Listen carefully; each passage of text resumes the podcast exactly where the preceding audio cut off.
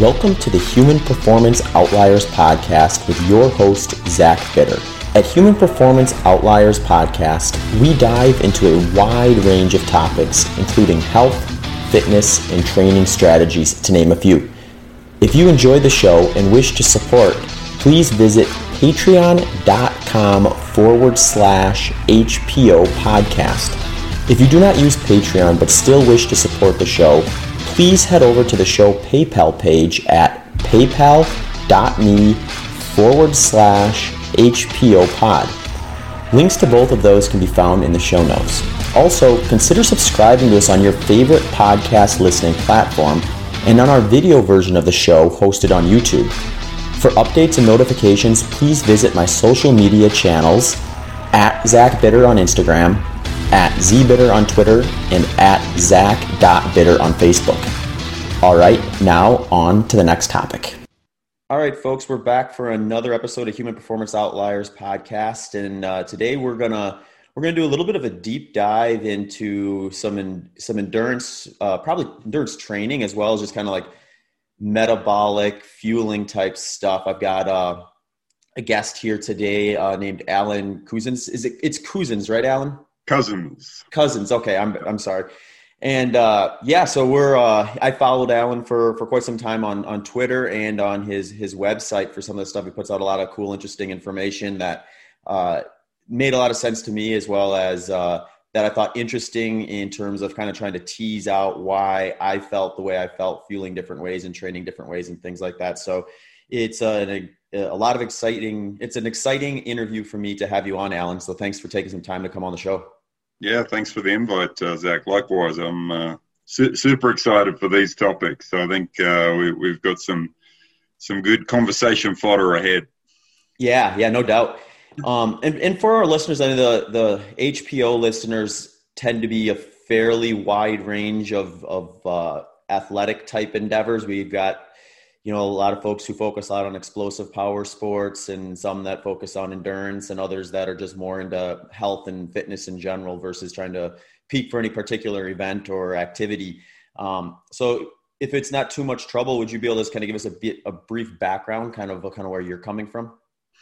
Sure. Yeah. Um, my, my own athletic experience is actually as a swimmer. So I, I grew up, uh, most of my youth, uh, was spent sort of in the pool at a fairly serious level. Um, so I guess, I guess in that sense, uh, you know, uh, the, the speed and power, uh, audience, uh, you know, I can probably relate to them, uh, from, from that perspective. You know, I, I did a lot of, uh, fifty and one hundred meter swimming, and, you know, a lot of anaerobic sort of glycolysis, uh, heavy, heavy events uh, dur- during my youth. Um, and then as I kind of went through university, did my sports science degree, got my master's in, in ex-phys, I uh, kind of uh, started to slow down a little bit in terms of what I was doing in, in the pool, and was looking for some other uh, you know, kind of outlet for the athletic side of things. So I started to move into triathlon,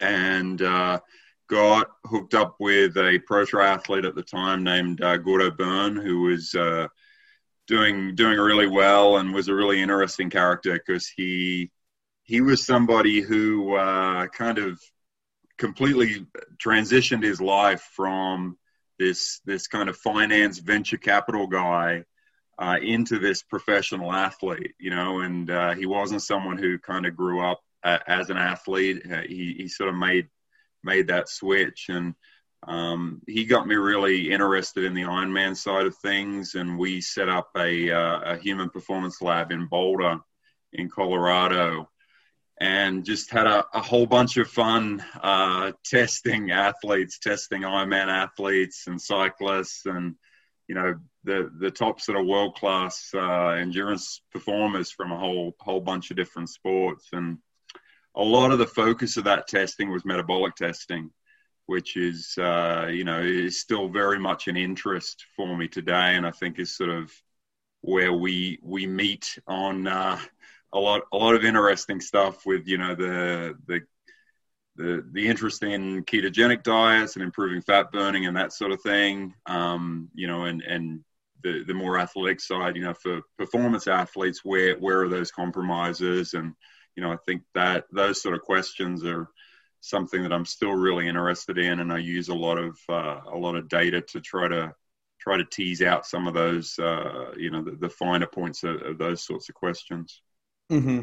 Yeah. And that's one thing I think that, that I want to dive in here today. Cause I, some of the stuff that, that I've seen you, you, you talk about in conversations on social media and stuff, I think like, oh man, I wish I would have uh, known that back when I first kind of started. I may have been able to accelerate the process I took a little bit. Although um, uh, all things considered, I feel like I'm, I found a sweet spot for me personally uh, within the context of the sport I do. But um, it, I, one thing I find really interesting about my trajectory into kind of a, a high fat, low carb approach to endurance was, um, you know, I got into it almost, uh, it was almost ten years ago at this point, but it like, basically I got into it because I saw other things starting to not necessarily look sustainable in my own training and lifestyle and things like that.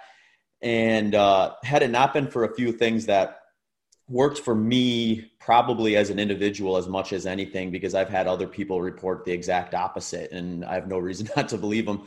So it's like some of those things where it's just like, for whatever reason, what I was doing uh, seemed to be, uh, you know, compromising my sleep and my energy levels throughout the course of the day, more so than my, my workout uh, productivity and things like that. So when I switched, I was trying to almost uh, sus- make, make, make my lifestyle sustainable versus, uh, versus like try to like drop the lifestyle, I guess is maybe the way to look at it. Cause I had just started getting into ultra marathon running and, and I had things like sleep and energy levels basically improve really, really quick. And if it weren't for that, I don't know that I would have stuck with it necessarily, because once I got through maybe like the first, I did, I did about four weeks kind of like doing like a pretty strict keto approach early on, just as, you know, cause that's all I really knew at the time, uh, was just kind of some of the stuff that like Volek and Finney had put out. And, Uh, what I, what I did realize though, after I kind of got into a full actual structured periodized training block, was that strict keto wasn't necessarily the answer from a performance standpoint.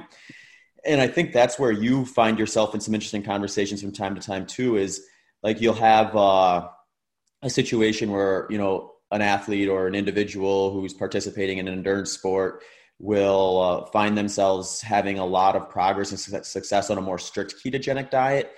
And um, they're wondering why, you know, someone like myself, and certainly the folks following a moderate to high carbohydrate diet, haven't like, you know, dropped their carbohydrates down to next to nothing, or in some cases nothing. Um, and it, it's kind of a tough conversation to have sometimes, because I think there's a lot of middle ground and there's a lot of context within events specifically.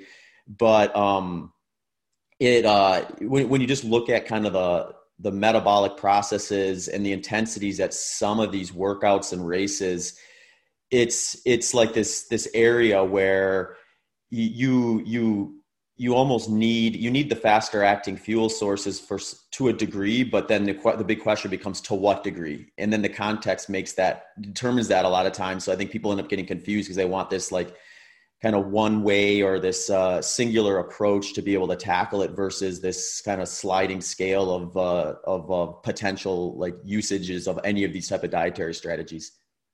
Yeah, I think that there's a real tendency to have a very binary approach on nutrition as a whole. You know, it's just that sort of field that lends itself to uh, people getting very, very passionate about a particular system that, that works for them. And, uh, you know, when, when it comes to athletics, it, we evolve as athletes and, and our output evolves. And, you know, as we get fitter, the the power that we're outputting and the uh, the fuel sources that we're using at our race outputs changes, you know, and I think it it's a real, uh, it's it's not doing yourself a favor as an athlete to really kind of box yourself into to one approach and not not have that adaptability. Um, you know, one term that I really like is metabolic flexibility, and and that's something that's becoming, you know, a little bit more kind of well-known and popular as a term.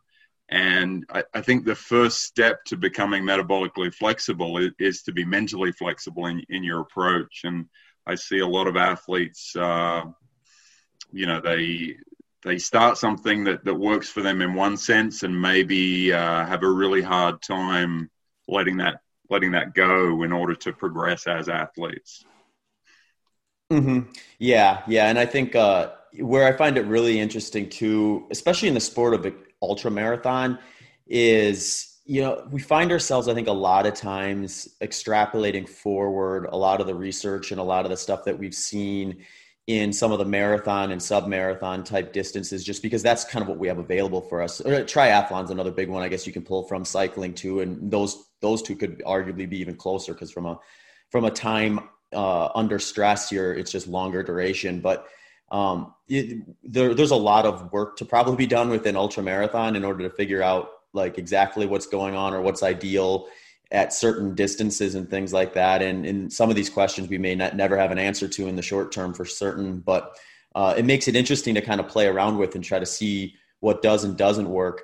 Uh, it also makes it just as much exciting to talk to guys like yourself who do see athletes in the lab and are able to see like, you know, different metabolic processes take place from a variety of intensities and then also a variety of dietary patterns. Because if I'm not mistaken, I, I I think I remember you've talked about, you've had pro athletes come into your lab following relatively strict ketogenic diets, as well as just low carb diets. And then obviously probably quite a few doing moderate to high carbohydrate diets. And I think like what you probably see on that, um, re, you know, regardless of whether it ends up getting published in the literature or not, is just like an interesting kind of insight into what we could potentially be seeing out in the field from a variety of different approaches. So do you want to talk a little bit about that? Like, what do you see sometimes with some of your athletes are coming in with these different dietary patterns and within different kind of endurance type sports?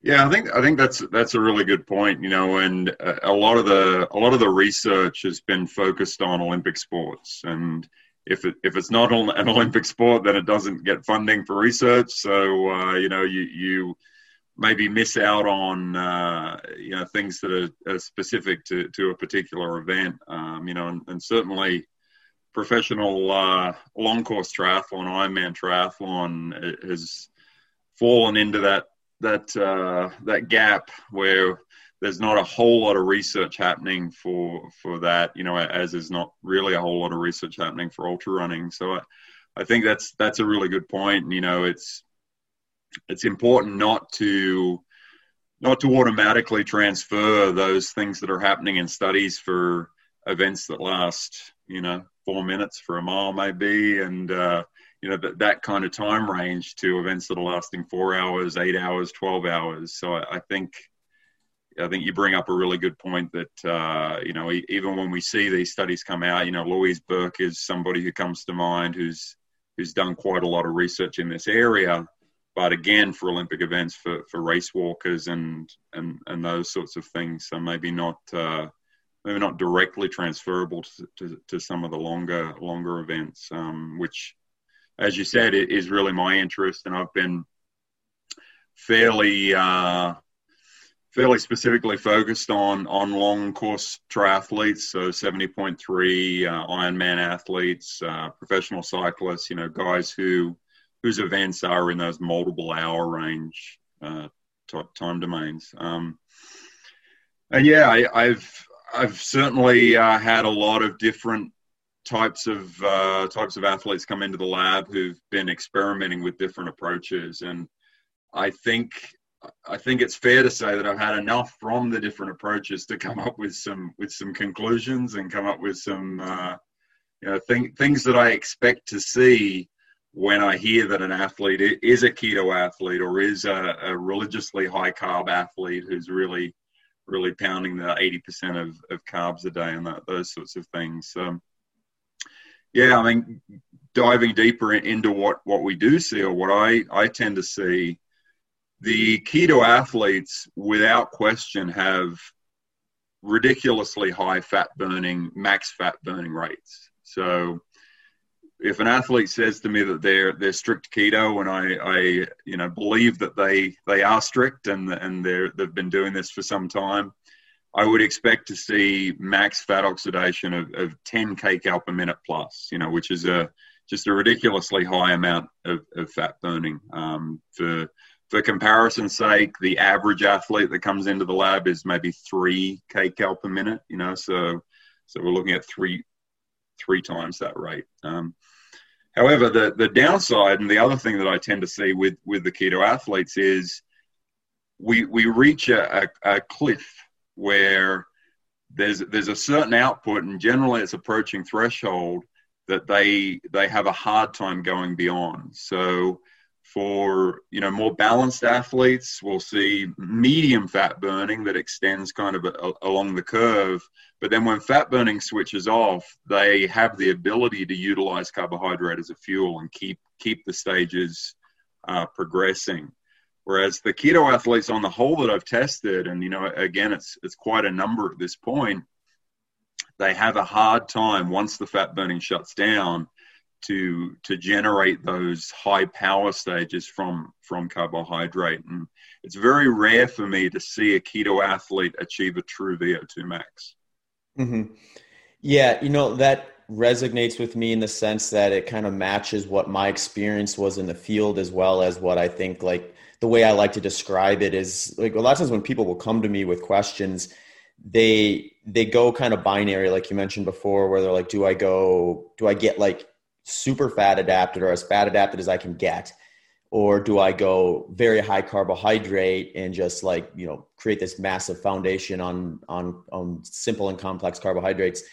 And, you know, I usually talk them through, like, well, think of it more as a sliding scale as opposed to an all or nothing kind of approach. And the question you should be asking isn't, should I get incredibly, like, classic keto fat adapted, or should I be, like, you know, like the, like, high carbohydrate is like eighty percent intake type of thing. Think of it like you want to think of the event yourself and get fat adapted enough so that you can defend muscle glycogen the way that you're able to from a digestive standpoint, and just from a performance standpoint too, especially as we get into these longer distance things. And, and, and what I tell folks is the, the likelihood, when we add context into that equation, that you're going to want to be as fat adapted as you can possibly get is very low. Like, maybe if you're doing like a multi-day type of thing, like, I don't know if you're familiar with Mike McKnight, but um, he, uh, he runs some of these freakishly long ultra marathons, two hundred plus miles. He's actually currently out on the Colorado Trail running five hundred some miles, uh, going after the record there. And, and I tell folks, I'm like, well, yeah, Mike could probably eat almost no carbohydrates, and at least on paper, he would be fine, because his heart rate may never go above like one thirty, one forty beats per minute. But if he's going to try to, like, maximize his potential at even a hundred mile race, and certainly something shorter than that, his heart rate's going to get up to the point where, in order to defend muscle glycogen throughout the course of that day, he's probably going to want to bring in small amounts of carbohydrate to supplement his high fat oxidation rates. Um, 'cause ideally he's probably not going to be like keto low or zero carb low from the, uh, from the fueling standpoint either. So is that, is that, am I kind of on track with that thinking? Yeah, I, I think, I think you, you bring up a really good point. You know, the, those, those events that are capacity events, uh, you know, that, that we're really looking at the, a huge total energy demand, they, they match really well with the fact that we have so much energy in the form of fat on, on board, you know, and especially for events where they're often not supported. So, you know, if you bring food and you bring, bring stuff with you, that's additional weight that you have to carry. And, you know, th- those sorts of considerations as well. Um, the, the, you know, when we're looking at fat, if you, if you think an average guy has maybe ten, ten kilograms of, of fat on board, that's a ridiculous amount of energy. You know, that's, that's nine kcal per gram. So what's that? Like, uh, yeah, almost a hundred thousand calories of, of, of fat on board. So in, in terms of, in terms of capacity, the ability to utilize that is, is huge. You know, if, if, if you're doing an event where it's just about getting from point A to point B, and we're, we're not concerned with super high rates of, of, uh, energy generation, that's more a capacity event, then it makes a whole lot of sense to become as as fat adapted as you can be, and to, to utilize that energy that you have on board. Um, however, there is there's a rate limit, right? You know, there's a there's a fairly hard ceiling where once you start start getting up, you know, twelve, thirteen, fourteen kcal per minute, the ability to generate energy from fat Uh, becomes limited. You you just can't you can't uh, burn the fat quickly enough in order to generate energy ab- above that point.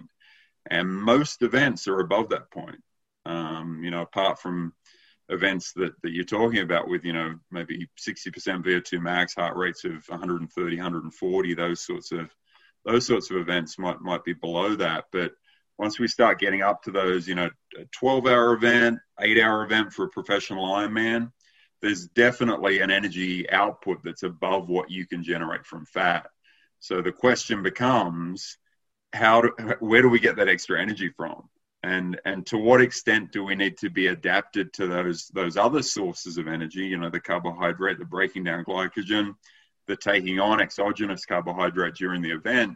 To what extent do we need to be specifically trained to that in order to make use of it during an event? And I think you you hit a you know you hit a great point that it's a sliding scale, and uh, the the faster we get, and the more the more uh, power powerful the event, the more energy we have to generate per minute, the more we have to be adapted to getting fuel from those other sources that generate energy much more quickly than than what we do from fat.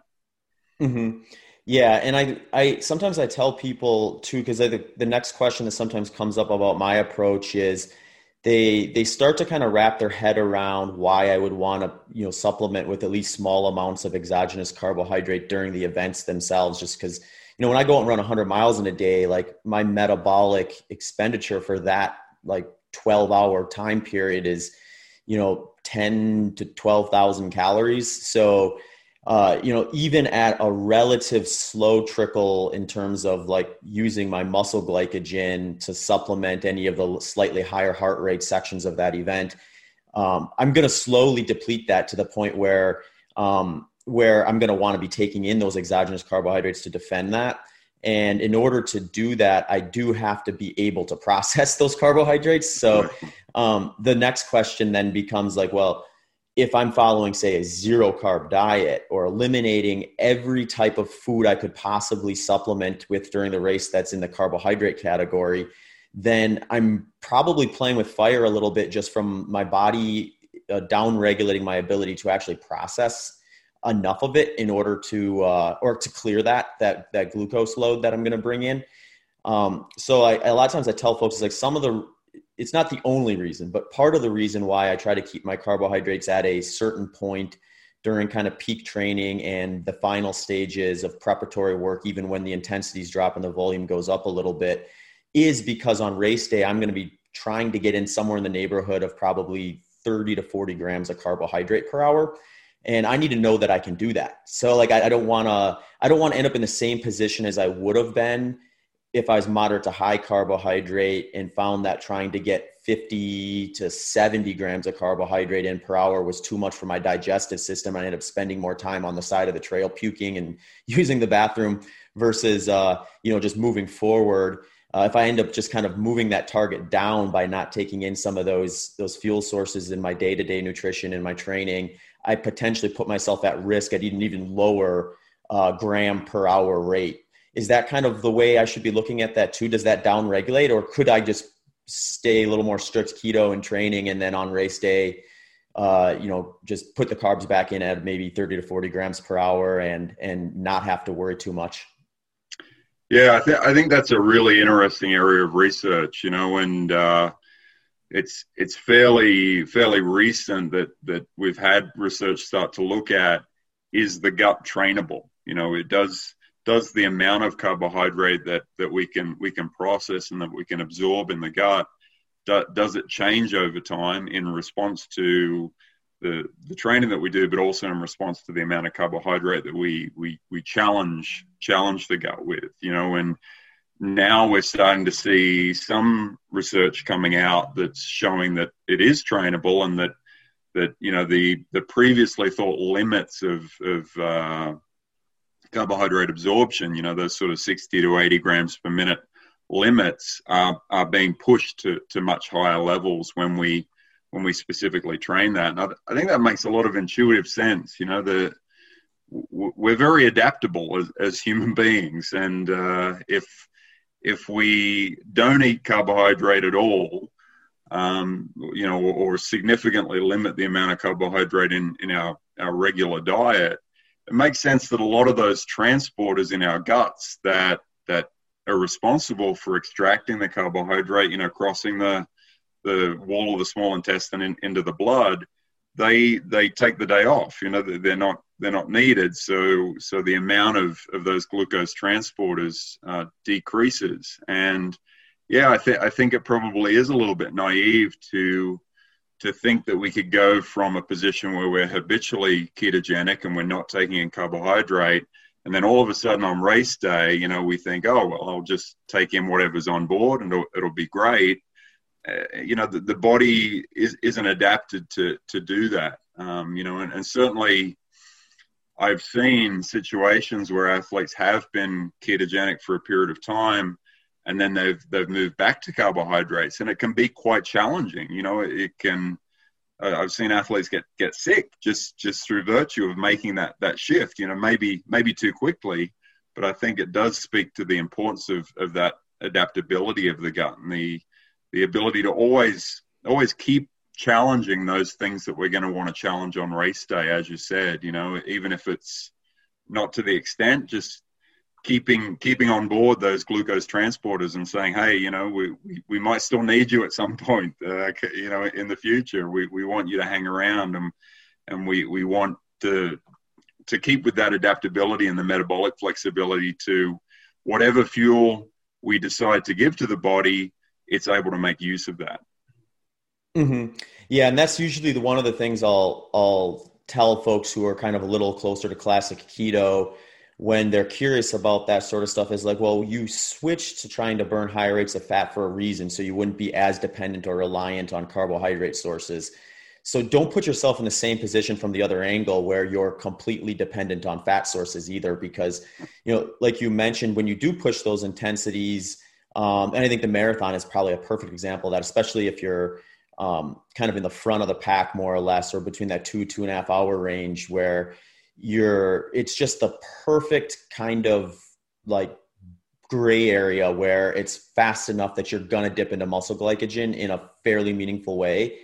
And it's, but it's long enough, or you can sustain it long enough that you can be dipping into that for quite a while to the point where you might get to this a spot where, where you bonk. Um, and you, you'd want to be able to use carbohydrate to kind of keep yourself above that, that line where your body's going to downregulate your intensity in order to preserve.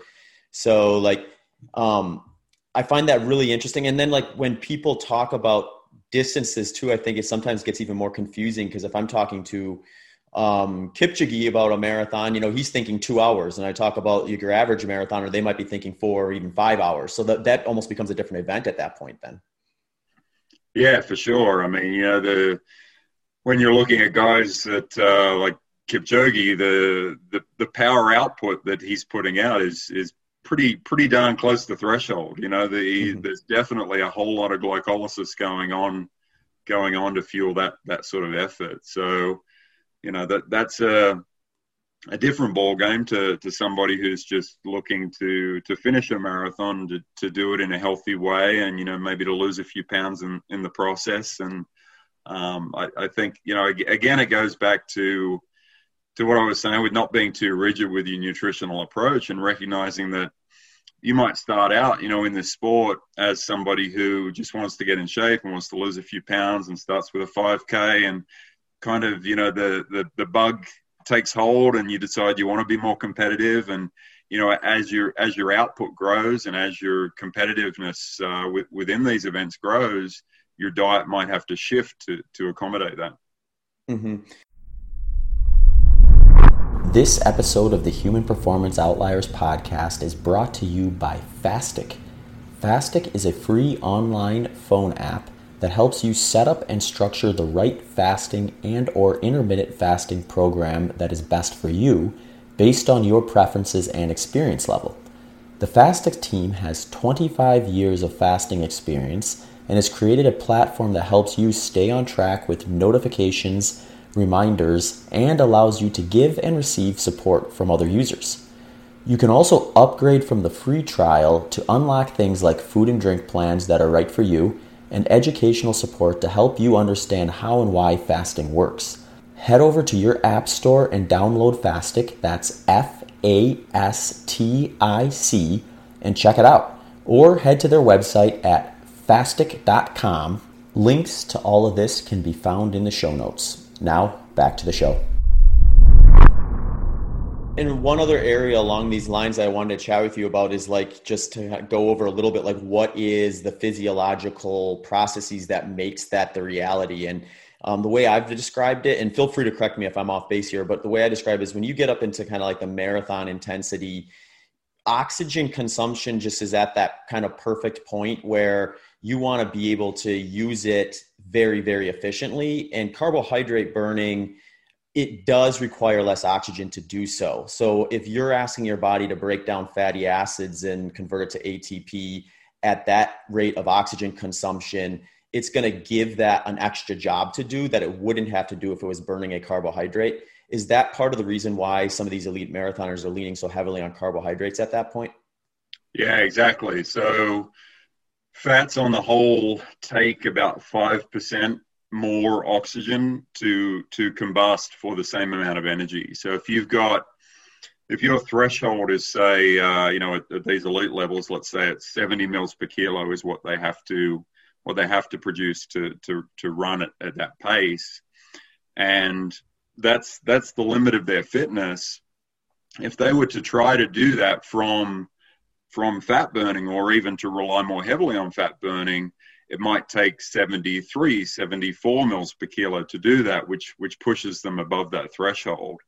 So that, that is an important consideration. The more that we move towards, this is an oxygen consumption limited event rather than a, an energy limited event. And I think, as you said, the marathon is in that really kind of tricky sweet spot where it's not totally oxygen consumption limited. You're not right on threshold, because if you if you run right on threshold, you're going to run out of energy, probably around the twenty mile mark, right? Mm-hmm. And, uh, but, but at the same time, you still need a very, very high rate of oxygen consumption to, to be competitive at those sorts of levels. So it's, it, it's a really good example of, of that balance of, uh, you know, not wanting to be entirely reliant on fat or entirely reliant on carbohydrate, but, but somewhere, somewhere in, in that middle that, uh, gives you the O two consumption that you need, but at the same time spares some of that glycogen so that you're not burning through it too quickly. Mm-hmm. Yeah. And I think like, you know, I always, I, what I love about this sport and what it's done for me personally is partly just my, uh, my interest in learning different, learning about different fields that I otherwise hadn't been any interested in. Like when I think about myself as a high school student, you know, science was one of my least favorite subjects. So like, uh, you know, I, It, it didn't really present uh, an interesting enough topic to me at the time to really want to dive into it and figure things out. But then when I started uh, getting into endurance sport more seriously and after college, and then when I started kind of playing around with a keto diet, what I realized when I started ramping my training up is basically what you just described is like, I felt once I kind of adapted to it, I felt great running at a aerobic pace of, you know, probably somewhere around sixty-five percent of my max heart rate. Um, and I did notice that like in the beginning, my pace was slower, but it came back, it normalized after about a month or four or five weeks or so. So then I was like really excited. It's like, okay, I'm really onto something. Not only has my sleep improved, my energy levels feel more stable. My, my base level aerobic paces are, are going great. They're back to where they were before. And I thought like I was off to the races with a strict ketogenic diet for the foreseeable future. And then, um, I started uh, specifying my training or started periodizing a little bit as I got back into kind of more structured training after after a bit of like a, of a you know base building and off season phase. And I realized pretty quick, like, oh, when I push up much above my aerobic threshold, that's where I started to feel like like you know they're almost like there's a brick wall in front of you and you can't push past it. Whereas other you know earlier when I was more moderate to high carbohydrate, you know you just yeah it's harder, but you push up into it pretty easily. And then you can sustain it for, for a period of time. So like the, the thing that I think stood out the most to me that uh, caused me to jump into some of the literature more and kind of learn a lot more about some of this stuff was things like a, or lactic threshold, or uh, I think what we're now starting to kind of term a little more um, approachable to a person that doesn't have access to an exercise phys lab is like a functional threshold power. And that's kind of another topic I wanted to talk to you a little about, just about the general concept of, uh, of lactic threshold and functional threshold power type of stuff, and kind of what what that what that does and what it why it kind of becomes that interesting point of conflicts between the the strict keto and the high carb groups.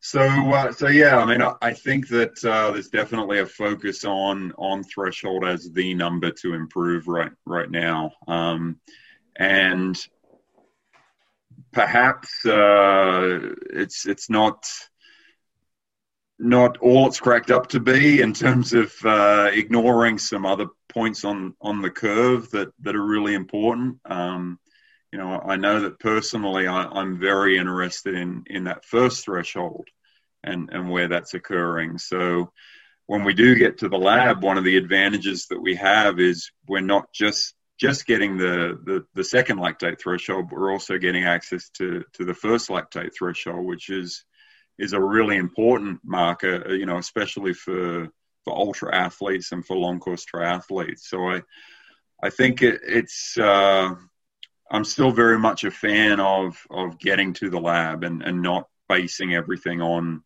this functional threshold power, which is kind of this, uh, you know, quasi-approximation of where we think that second lactate threshold occurs.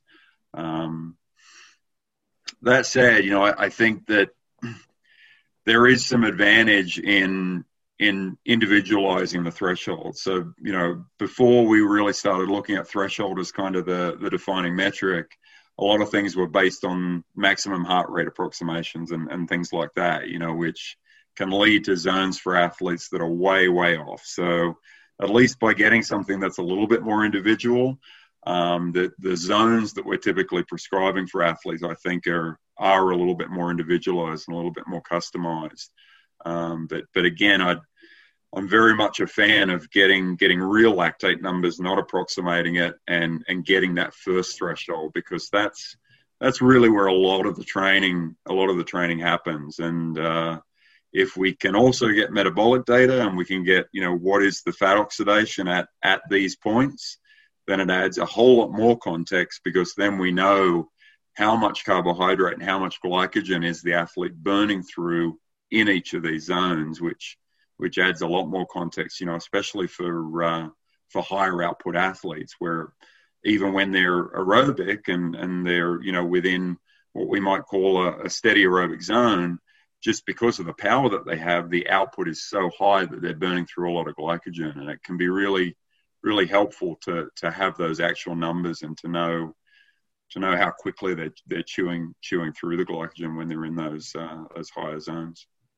Yeah, no, I think uh, that makes a ton of sense to me. I always, I tell a lot of my coaching clients to, like, I have an appreciation that, like, not everyone's gonna have access to a lab and be able to get those, those data that done. But when I do have a client come to me like, oh yeah, I went into a performance lab and I got this, this like this packet of information that shows my lactic threshold, V O two max, fat ox- oxidation rates, and all these things. I'm like, perfect. That's gonna make me planning your stuff so much easier. Exactly.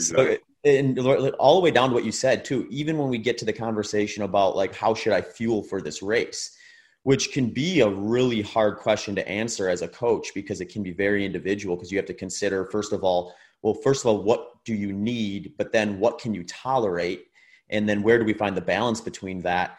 And when someone comes in and we have those numbers where we can actually just do the math and assume, like, well, you need to be probably getting in approximately this many grams of carbohydrate per hour if you want to reasonably expect to, you know, have, have gas in the tank as you get to the final stages of this race, then we know what we're working with. And then, then if we find out that that's not achievable, we can either find a way to make it achievable, or, you know, you'll work on something else to, to lower the amount of fueling they get. And, and that's usually how I preface how someone should fuel when they come to me, if they have that question specifically. Um, you know, a lot of times I, I hesitate to recommend any dietary approach right out the gate to any clients that are working with me, partly because, you know, I'm not a nutritionist and I don't have access to their background in detail as to what they're consuming. And a lot of times what their, you know, what their fat oxidation rates actually are, other than what we, like, kind of know from the field or can expect from the field. But, uh, you know, a lot of times what I'll say is I'll kind of explain it in those terms where it's like, well, if we find out that, you know, when we exceed, say, fifty grams of carbohydrate per hour, it's almost a guaranteed stomach issue for you after four hours. then our options are either learn to be able to tolerate that for longer or find a way to lower that. And that kind of, I think, dictates kind of what fueling strategy people are going to usually take, at least within the context of ultramarathon. Yeah, I, I think it's, you hit on a really important point with the individuality, you know, because when we, when I do these metabolic tests, it's not uncommon to see a real cliff face in, in the fat burning. You know, the, the fat burning is going along great up to a particular power output, and then it just stops. And it's incredibly powerful information to know what is that power output when the fat burning just shuts off. Uh, you know, it, it, it speaks to what you're talking about with the nutritional plan for the athlete, you know, how much carbohydrate do, do they need to take in. But also strategy-wise, you know, a lot of these Ironman races now are becoming more strategic and more tactical, and you've got to think about where you want to be with respect to the rest of the field and, you know, drafting and, and, and all of those sorts of uh, considerations. And for an athlete to know, okay, when I'm when I'm at three hundred watts, I'm burning five kilocalories per minute of fat, but then if I go to three twenty, I'm burning zero. That's, you know, that that's pretty significant in terms of the the cost benefit assessment of, do I really want to put out a surge to, uh, to, to catch up to this, this next pack, or do I want to preserve the, the carbohydrate that I have? And, and can I use that, uh, you know, to better effect later in the race? All right, folks, this episode of the Human Performance Outliers podcast is brought to you by a company named Elemental Labs. Elemental Labs is a company that has created an electrolyte powder that you can mix into your drink. The reason Elemental Labs began developing the product Element is because Rob Wolf noticed that his performance seemed to suffer when he was taking part in one of his favorite activities, jiu-jitsu. And after a little problem solving, he realized that it was an electrolyte situation, specifically sodium. So he wanted to develop a product that gave him all the benefits of the electrolytes without all the additional sugars and fillers that you would find in traditional sports drinks. Element is packed with one thousand milligrams of sodium, two hundred milligrams of potassium, and sixty milligrams of magnesium, and comes in four flavors of orange salt, citrus salt, raspberry salt, and raw unflavored. So if you would like to up your electrolyte game, head over to drinklmnt.com forward slash HPO. That's drinklmnt.com forward slash HPO and place an order. All right, now back to the show. Yeah, I think it, it adds to the excitement in the planning and the logistics and all that stuff, because there's just so many there's so many factors. And I think at the end of the day, like, none of these approaches come without their risk. So that's what makes it interesting to me, because like, you can look at it through an ideology and want to focus on all the strengths of one approach and ignore the weaknesses of it, and then focus on all the weaknesses of the other approach and ignore their strengths. But really, when I think you find what's going to work best for you, it's oftentimes when you you kind of start looking at the relative strengths of each of them, and then uh, kind of personalizing it to the event and your own experience uh, to a degree as well within within kind of that framework. Exactly. Yeah, it's it's tricky, trickier than most will acknowledge. I think it's uh, you know, there's the events that we're talking about. There's all kinds of trade-offs that are. that are happening. And, uh, you know, if, if you get it wrong, then, then you're walking, uh, walking into the finish line sort of thing. And, you know, it's, it's, yeah, very much a, still a process of experimenting and, and still a process of getting to know the individual in a, a, whatever depth you can, you know, through these metabolic tests, through field data, through trying different things. And it's, uh, yeah, it's still a lot of fun. Mm-hmm.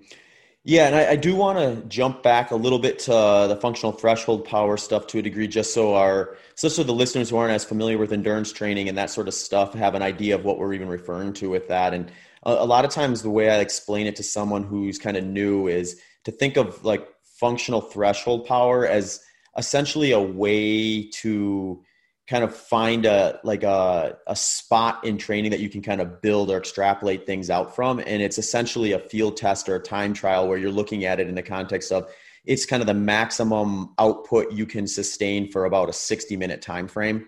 Am I more or less on point with that kind of basic definition?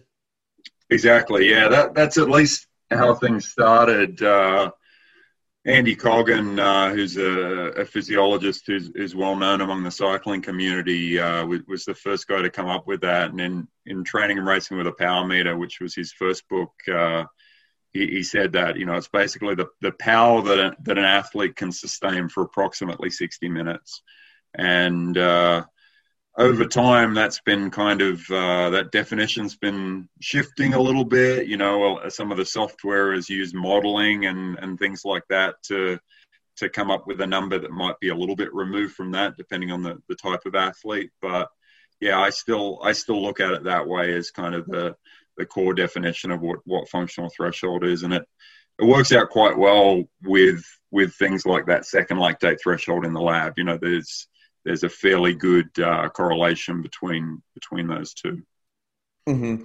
Yeah, and I think like when you look at it from like a more of a concrete timeline or time frame, I think it, just, it becomes a little more usable to the individual too, because like what we talked about in the beginning, like you get your average person in endurance sport and, you know, their lactic threshold is probably similar in terms of like the sixty minute time window, but then you get these elite marathoners who essentially are just like one of their big goals in training is to kind of push the amount of time they can get up close to that threshold. And that's probably a pretty good determiner of how their performance is going to go. Like when you get some of these guys that are in the low two hour range, they're, they're getting close to, to their lactic threshold for only, in some, some cases, almost double the time frame we'd expect kind of what, what the average would be. Is, is that kind of what you see a lot in your own labs? I know you're working with probably some high caliber athletes. What is the, is there a, a range you typically see between like kind of your, your average, just endurance enthusiast and some of your more serious professional athletes with that?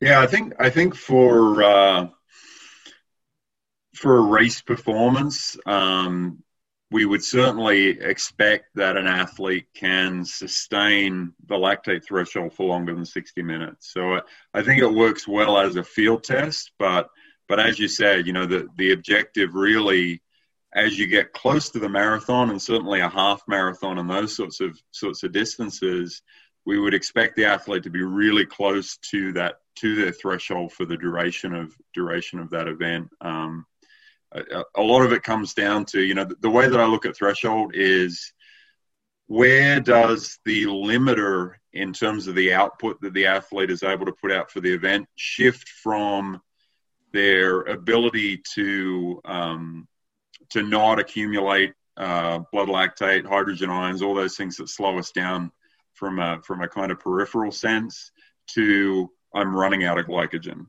So that's that's sort of where I see that that threshold occurring. And I think that's a really, really practical definition that a lot of athletes can understand who've, who've been in the sport for, for some time, is the thing that's slowing me down, my muscles start to burn and I just I feel that I'm, you know, I have the, the acidosis running through my, I got the battery acid running through my entire system. Is that what I'm feeling that's stopping me from going harder? Or is it that I feel like I've got no energy left in the legs in order to, to produce the output that I want to produce, you know? And I think uh, that threshold is what defines those two, those two limiters. Mm-hmm. Yeah. And I, I think like one of the follow-up questions with all of that, that I think some of the listeners will be interested in is for the groups in that'll tune into this episode that are more kind of strength and power athletes or sprinter athletes, uh, powerlifting type folks. Do, does there, do they have uh, any motivation, I guess, from a performance standpoint to be developing that system of training specifically throughout, maybe within like a periodized training structure? Or for someone like that, is that something that's just like, okay, that's what my friends over in the endurance world are going to be focused on. I'm going to be over here pushing high weights and sprinting and things like that. Yeah, it's, that's that's a really interesting question. Um, there's a there's a particular paradigm that that is is popular at the moment um, that that comes from uh, from a guy called Sebastian Weber, who uh, who looks at Not not threshold so much per se, but looks at these two components to fitness, V O two max and V L A max. So V O two max is oxygen consumption and what we've been talking about. V L A max is the maximum amount of lactate power that you have, your ability to produce lactate quickly or to use those anaerobic sources quickly. And you know, I think for, for a strength or power athlete, getting that balance right is, is really important. So it becomes important to, to know what your curve looks like. You know, are you, are you somebody who has really, really strong anaerobic uh, capabilities and you can produce lactate really quickly, but you have maybe not the aerobic fitness to, to clear it quickly? Or are you on the other side, somebody with a really high V O two max who is getting all of the, you know, a whole bunch of the energy generation from aerobic sources and maybe not tapping into those anaerobic sources uh, quite, quite as much as, as you, you could be. And that's uh, that's an interesting thing to track for those more uh, kind of hybrid athletes, you know, a, a four hundred meter runner, a one hundred meter sp- uh, sprinter in the pool, you know, those sorts of athletes really need to have a sense of of where is the aerobic system and where is the anaerobic system. So knowing knowing your lactate curve and knowing how steep the lactate curve is when you cross threshold can be can be really powerful information to to tell the athlete ha- how strong is that anaerobic system right now, and and is that an area that we we could potentially focus on, because it, that that's an ability that improves relatively quickly.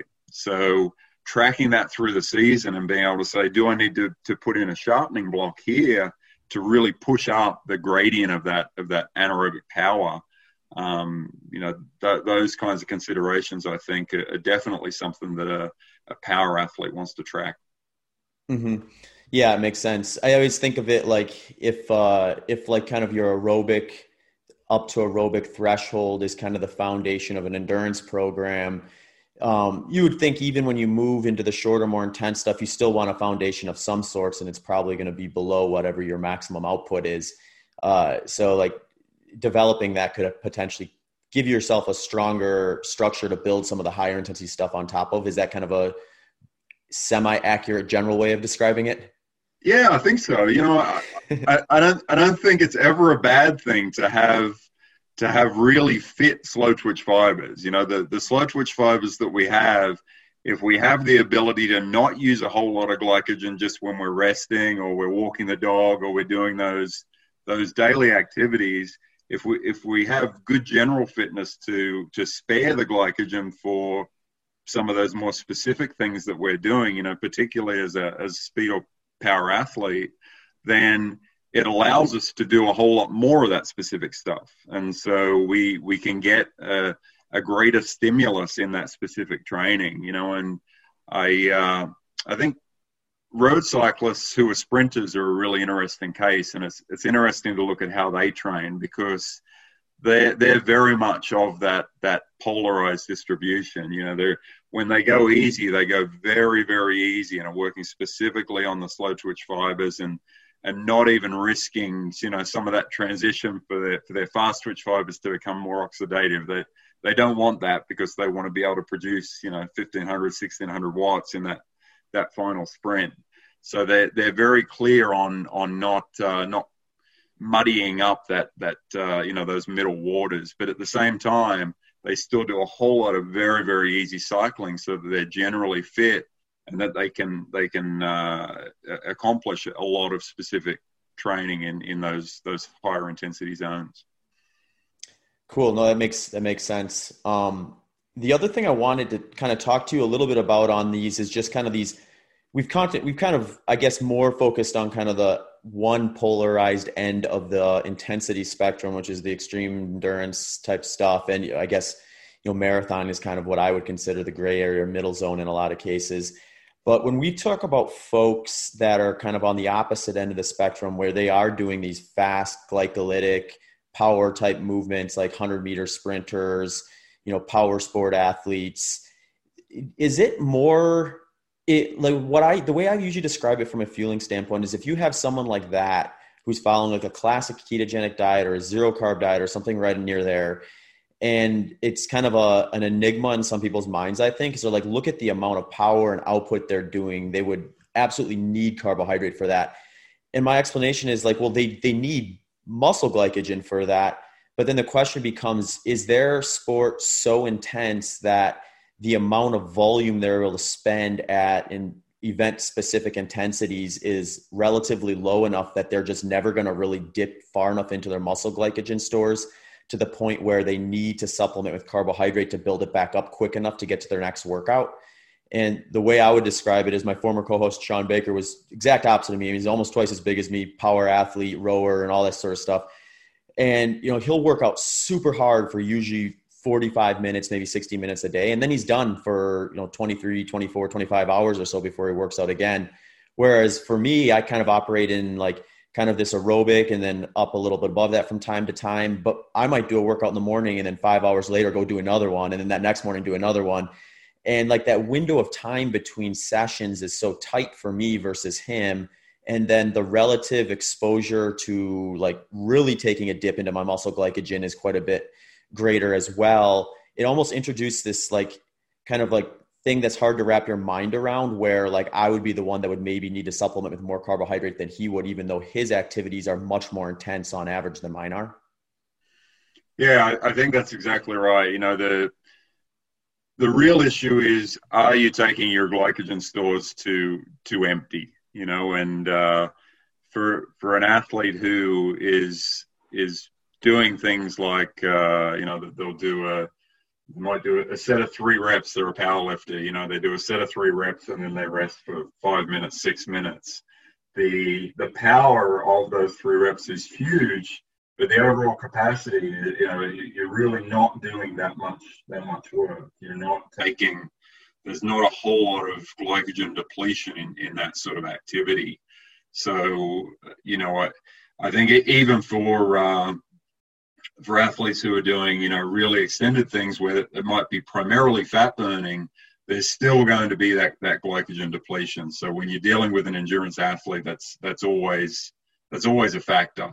Um, but for strength power athletes, as you said, particularly those those type who fall under the paradigm of being uh, more uh, intensity focused than work capacity focused, uh, you know, they're really not going to ever reach that point where they're out of juice, they're out of glycogen, and they, they need to need to recover that, and that's the limiter to their training. Um, there's other schools, you know, the, the Bulgarian powerlifters did a whole lot of volume, and so it would surprise me if glycogen wasn't a constraint for, for those guys. You know, they were doing sort of six sessions a day, kind of spread through the day, you know. So I, I think that the, the recovery of, of uh, the, the glycogen and the metabolic aspects would become important for those guys. But, yeah, certainly if, if you're not using glycogen, then uh, it becomes less of a concern to to have to have it on board. And, you know, even in a strict, strict keto approach, your body is still able to create glycogen through, uh, you know, gluconeogenesis. So there's still that ability to produce some. And if you're not taking it to the limit, then that's that's not really going to be a, a huge factor in, in restricting your work capacity. Mm-hmm. Yeah. And like some of the other disciplines that make me kind of think along the same lines as some of those Bulgarian routines is like, uh, if you have like a mixed martial artist or something like that, where when they get into kind of their peaking training camp, they might have like three specific workouts in a day, and they might not be super long, but you know, they're going to be going glycolytic at points during all of those. So they could do what I like to describe as like, what I see a lot of times in endurance athletes that keep their carbs maybe a little too low is you get this like kind of downward sloping staircase where maybe you don't take enough out of it in the first day or two, but you know, as soon as that volume and that intensity matches the right spot, you're eventually going to get to the bottom of that staircase, and you're going to have a day where you feel like you just got a, a big backpack full of bricks strapped to you. And you're wondering why you felt so much better the prior three days. And I think that's where like, you know, that, that usually like when I have an athlete who experiences that, that's when it usually clicks for them. And they're like, okay, so it wasn't that on those first three days that I didn't need the carbohydrates. I just had enough glycogen reserve to get through it. But then when that finally got to the point where my body said enough is enough, you need to restock, and I wasn't doing it quite fast enough, that kind of that marginal energy, glycogen energy dep- depletion versus resynthesis was enough to make that, that fourth day or that third day be the one that kind of showed up on the, on the training plan as a, as a, as a bad, a bad outing, I guess. Exactly. Yeah. And the same thing for endurance athletes, you know, the, you, everything's going great until it's not, you know, and, and you can, you can put together, uh, you know, a, a week of good training on relatively low carb, and you can be doing all of those things that you think is improving your fat burning.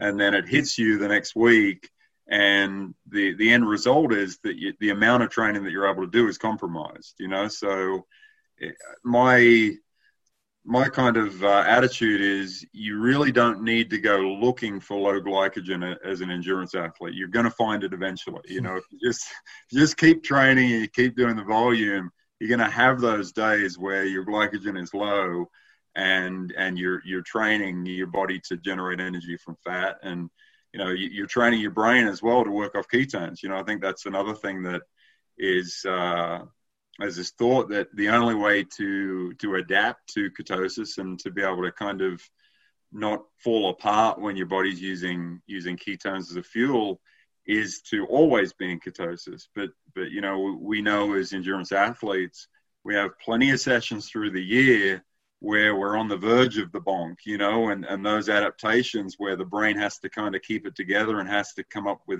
with an alternative to glucose as a fuel, they're, they're challenged. So I think that's, uh, you know, it's important as well, not, not to think that you have to be ketogenic all the time or for really extended periods of time in order to have some of those adaptations. Because I, I know personally, and I, I don't know about you, but when I, when I first started in, in endurance sport, the bonks that I had were horrible. You know, that I was, it was like, you know, snaking on the bike and not being able to see straight and those sorts of things.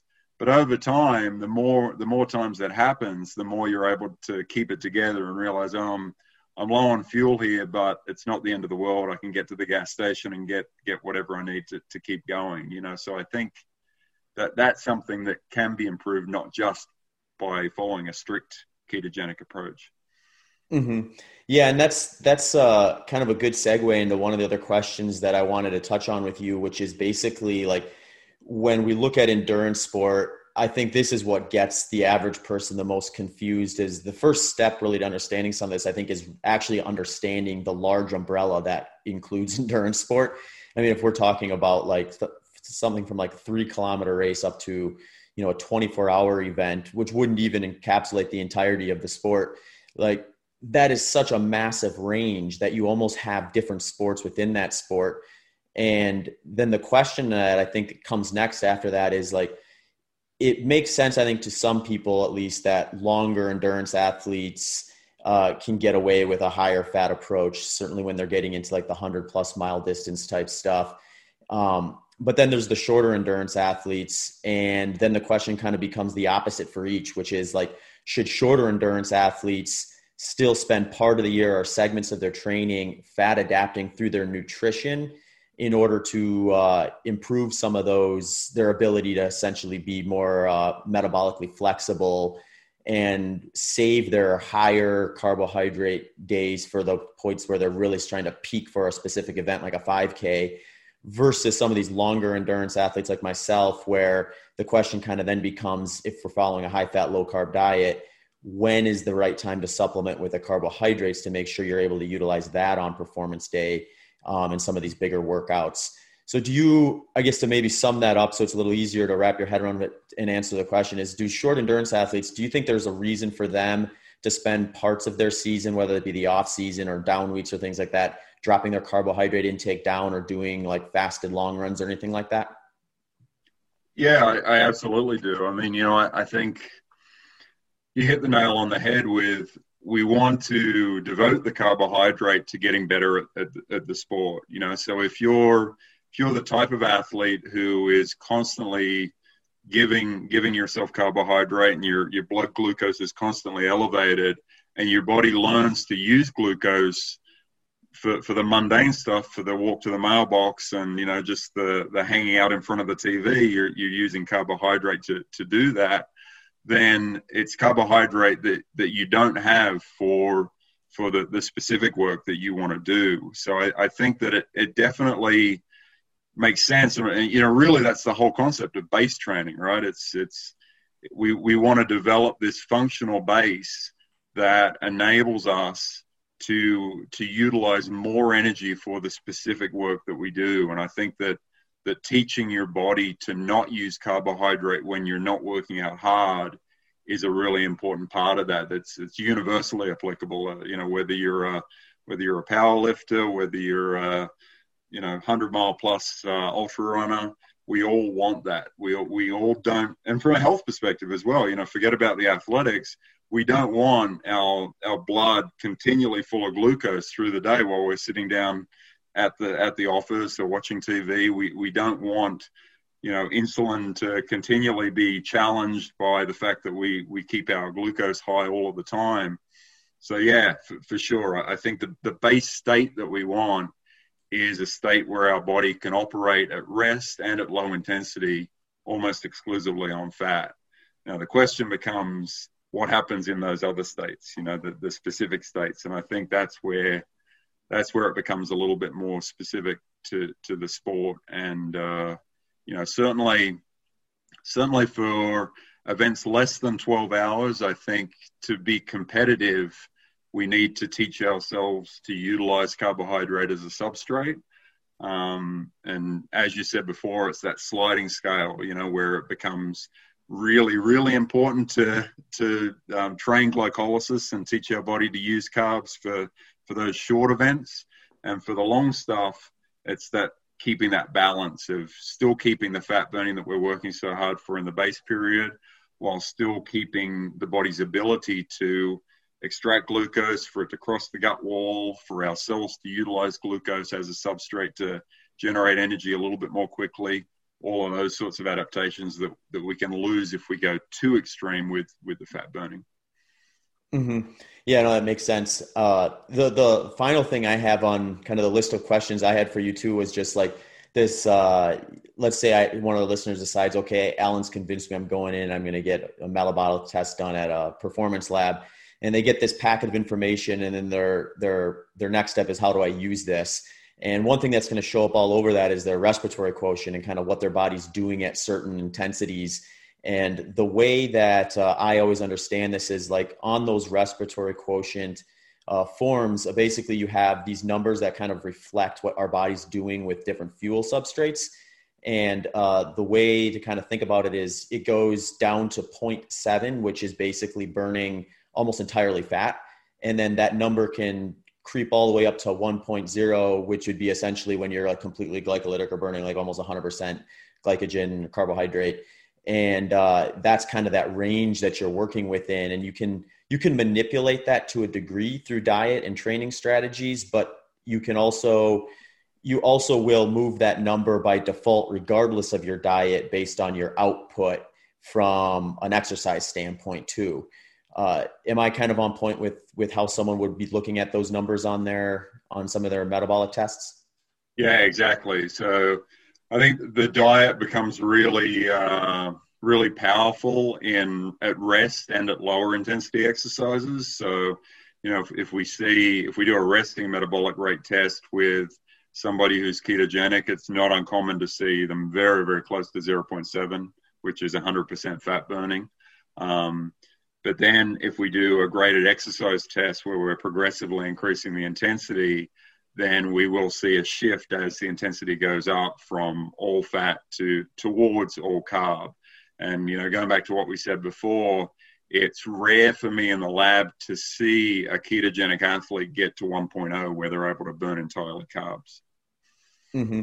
And is that a sign to you then that if that athlete is in a discipline where it would be beneficial for them to be able to get up to that, that they would reintroduce some carbohydrate in order to give themselves the opportunity to be able to push up to that one point oh number? Exactly. Yeah. And, uh, you know, I, I think it becomes important in training as well, because uh, if, if they can't hit it in the lab, then it's unlikely that they're ever hitting that, that level during, you know, sharpening sessions and, and those sorts of things. So they're missing this whole component of training that, that they could be able to reach if they maybe made some some small shifts in in, in their nutritional approach. Mm-hmm. And then on the opposite end of that, uh, do you have athletes that come in sometimes and like you get their resting metabolic numbers and their respiratory quotient is higher than you'd like to see it at rest, and in which case they would benefit maybe from scaling back a little bit on the carbohydrate or at least timing it differently? Exactly. Yeah. I mean, that goes back to what we were saying with when you walk into the mailbox, you don't want to be using using glycogen to, to do that, you know, and you don't want to be sitting uh, watching the T V with a whole lot of blood glucose in, in your system. So it's that's from a health perspective, certainly the, the more troublesome thing when you get someone down doing a resting test and their R Q is already at zero point eight five or zero point nine, you know, that's uh, definitely not a good thing. And, uh, you know, I think that's even more cause for, for changes to the diet and, and, you know, more cause to, to dial the carbs way, way back at those times that they're not putting out a lot of, a lot of energy during the day. Because, you know, I, I know that um, a lot of athletes, when they first start training, they might only be training an hour a day or, you know, ninety minutes a day. But the sensation is, well, I'm an athlete now, so I need a lot of carbs, you know, and it's very easy to, to overdo that and to, to reach the point where you're not just refueling the carbs that you're putting out, but you're going well, well above this to the point that you've always got this glucose circulating through the system. And it, it, it always shows up on, on those uh, resting metabolic tests. So I think they're, uh, they're a really important test to do, you know, and I, I would encourage everyone to, uh, you know, at least on a periodic basis, get that done to just see how much, how much fat versus carb you're, you're burning at rest. Mm-hmm. Yeah. I mean, I think it, it essentially to a degree draws your, draws your strategy out for you. It shows you where your strengths and weaknesses are. And then it gives you that concrete kind of, uh, regardless of whether your test is good for you in favor of your performance or bad, at least it gives you the where you're at and you can start building from there. And uh, I think that information is what a lot of times people are lacking in terms of how they how they go about things, and they find out they find themselves trial and erroring their way to like spending an extra year or so getting to where they want to be versus just knowing right out the gate and then addressing some of these things right right away. Yeah, I mean, what what you said, uh, you know, earlier in the podcast about feeling that the approach that you're on with, with more carbohydrates early in your athletic career was something that just, just wasn't sustainable. Um, I certainly experienced the same thing in, in, as a swimmer. You know, I had these huge energy swings and I was eating ridiculous amounts of carbohydrates and just, uh, you know, we were sick a lot and injured a lot and all, all of those sorts of things. And if I had have had access to this sort of testing and I had have gone in, then I would have, I'm sure I would have seen that my resting R Q was like zero point nine or something. You know, I was mm-hmm. always burning carbohydrates. It was just kind of my default, uh, default state. So, you know, it's, it's much easier to get that information from, from a test than to be scratching your head for five years trying to work out why you're, you know, not athletically where you want to be and sick and injured and, and all those sorts of things. Yeah, no, that's, That's interesting because I think like when I think back on my experience and how I explain it to people, I really wish I would have done just that and gone in and gotten a test done at that time. And I didn't. And because I suspect that I probably would have seen something similar to what you just described. And if I could pair that with what I was experiencing, I think it's just a lot more convincing to someone who's watching from afar and seeing like, well, you know, is Zach just a massive victim to the placebo placebo effect? Or is like, is, was there actually something going on individual to him that he needed to address? And if I had those numbers and it was, like you said, I had a zero point nine at rest, which could very well have been the case, then, then the next step is, you know, remedying that, whether you do that through reduced carbohydrate or training and fueling timing differently is, is probably the next, the next debate to be had at that point. But, um, it's really interesting stuff. And I think uh, the more we learn about this and the more we hear from guys like yourself about kind of what types of, uh, what types of stuff is actually available to us as athletes and as just, uh, you know, health connoisseurs is, uh, can be pretty eye-opening. So it's not necessary. It doesn't have to necessarily be as polarizing as some of the dietary debates become online and stuff from time to time. Uh, when you can go in and actually find these individual markers for yourself and then start operating from the individual component versus from a kind of a group component.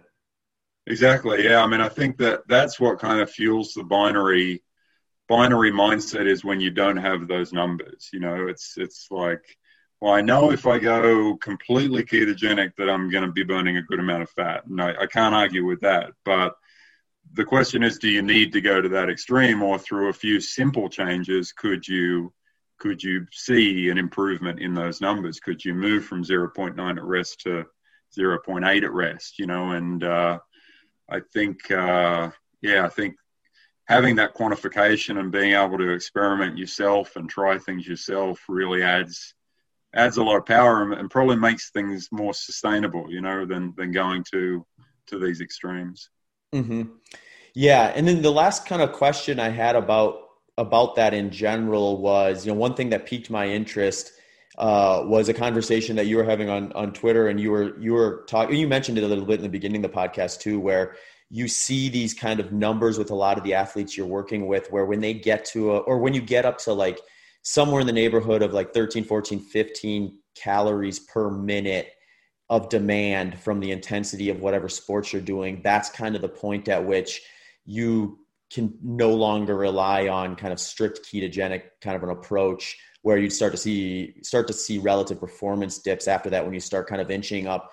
And the reason that was so kind of interesting to me is because if I just do some quick math of kind of like my own basic experiences, is if I'm looking at just like about the amount of energy I'm going to burn per mile of running at like right around aerobic threshold or just below, kind of in that range, I'm going to be at somewhere around a seven minute mile uh, where I would start to get to that point where I could no longer, where I'm going to start wanting to use some exogenous carbohydrate to make sure I'm peaking for performance versus just running as fast as I can on a strict ketogenic diet. And that makes so much sense to me because usually to date, kind of the, this in most cases, the ceiling of how far I typically go in races is one hundred miles.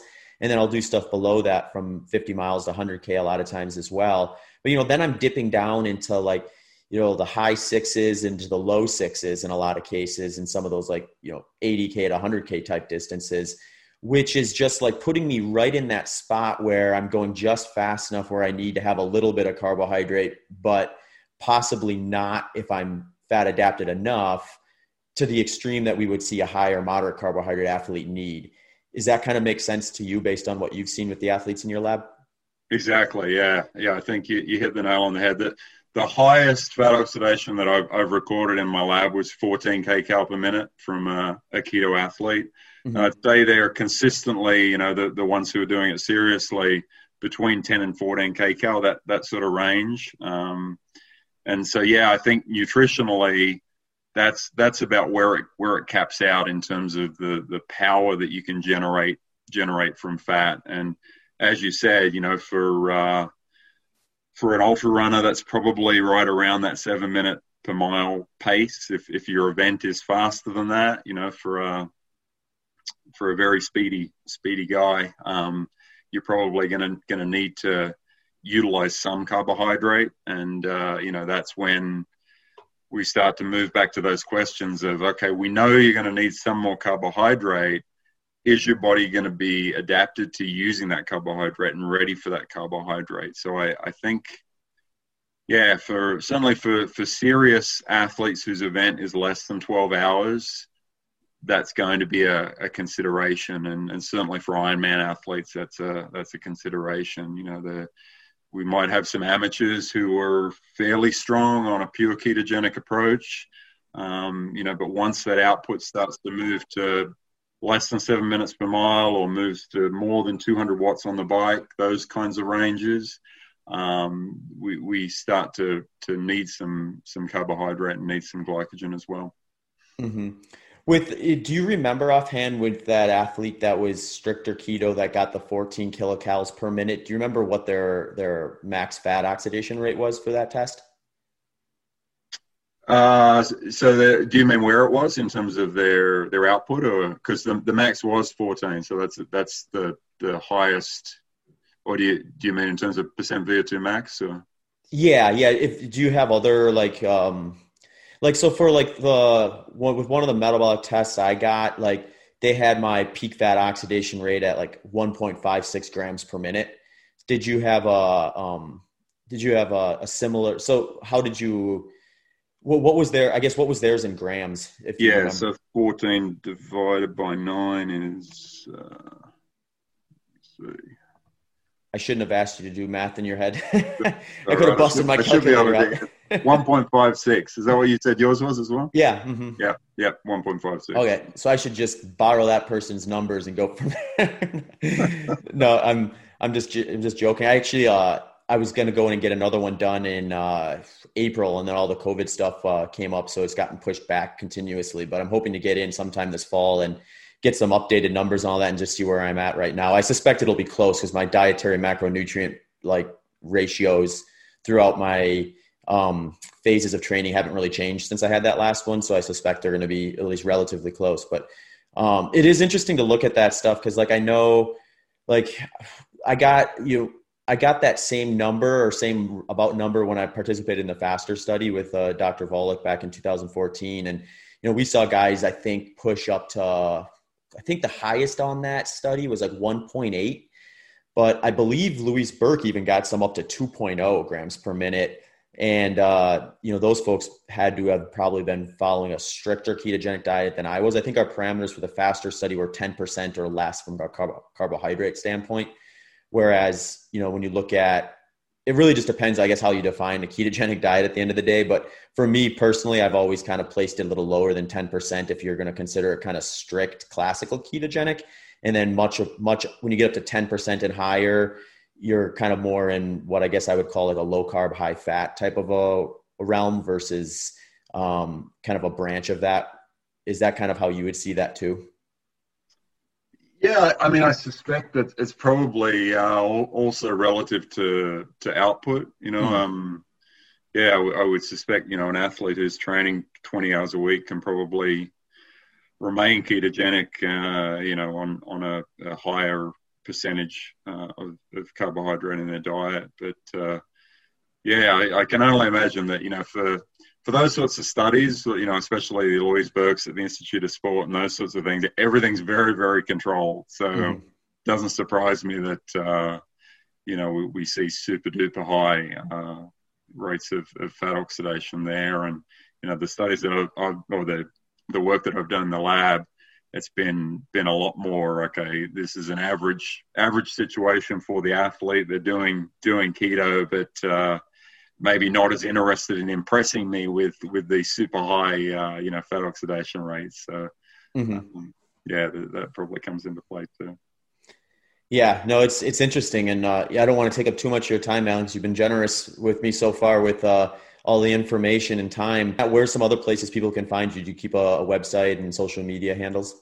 Yeah, for sure. Yeah, you can, uh, my website's alan cousins dot com. So, uh, I post some blogs there every so often. I probably need to need to get up to date with that. I haven't posted anything in a while, but uh, you, you can find me there. And then always on Twitter. I'm on Twitter way more than I should be at uh, Alan underscore Cousins. So uh, yeah, if, if you have any questions, by all means, hit me up there.